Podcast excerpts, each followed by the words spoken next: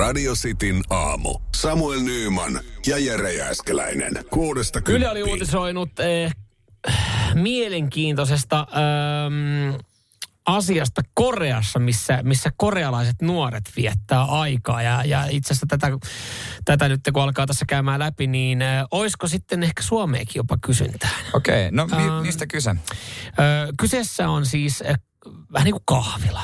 Ja äh, ne, niin ne kantaa, nimeä, Suomessa. kantaa nimeä Room Cafe. Suomestahan ei löydy tämmöistä huonekahvilaa. Suomesta löytyy kyllä kissakahvilaa, koirakahvilaa, vohvelikahvilaa, kaiken, kaiken Ja maailman noista niin ainut hyvä on vohvelikahvila. ja koirakahvila. Okei. Kissakahvilat roski. Okei, mä oon kerran käynyt kissakahvilassa. Joo, ei, ei ollut kyllä Joo. allergiselle ihmiselle mikään miellyttävä kokemus, mutta Joo. en mä mennyt sinne itseään miellyttää, vaan, vaan tota, henkilöä, Sitä kenen kanssa meni. Sitä, Sitä kissanaista. sitä hullua kissanaista, Naista, kenen joo, kanssa joka sinne raapi ja Joo. haisi kissan Ja, pissalle. ja lopuksi mä en enää nähnyt itsekään mitään. Niin, silmät oli joo, just turvannut. Joo, kyllä mä oon allerginen kissalle. Joo. Mutta ei, ei, Mä yritin kyllä väittää, että en mä allerginen kissalle. Jäi kiinni. No kissa, naiset vie väkisin. Joo. Mutta minkälainen rumkafe? Onko se niinku siellä on jotain huoneita? Kyllä, kyllä. Eli, ottaa? kyllä. Eli ka, oikeastaan nimi kuvastaa aika hyvin ö, paikkaa. Eli kahvila, jonka takaa sitten löytyy huoneita.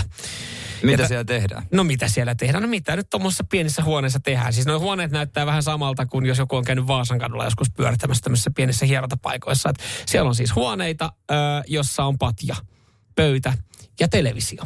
Ei ja nuoret, nuoret, siis ö, Korean ö, kuumin juttu, jossa nuoret viettää aikaa. Room cafe.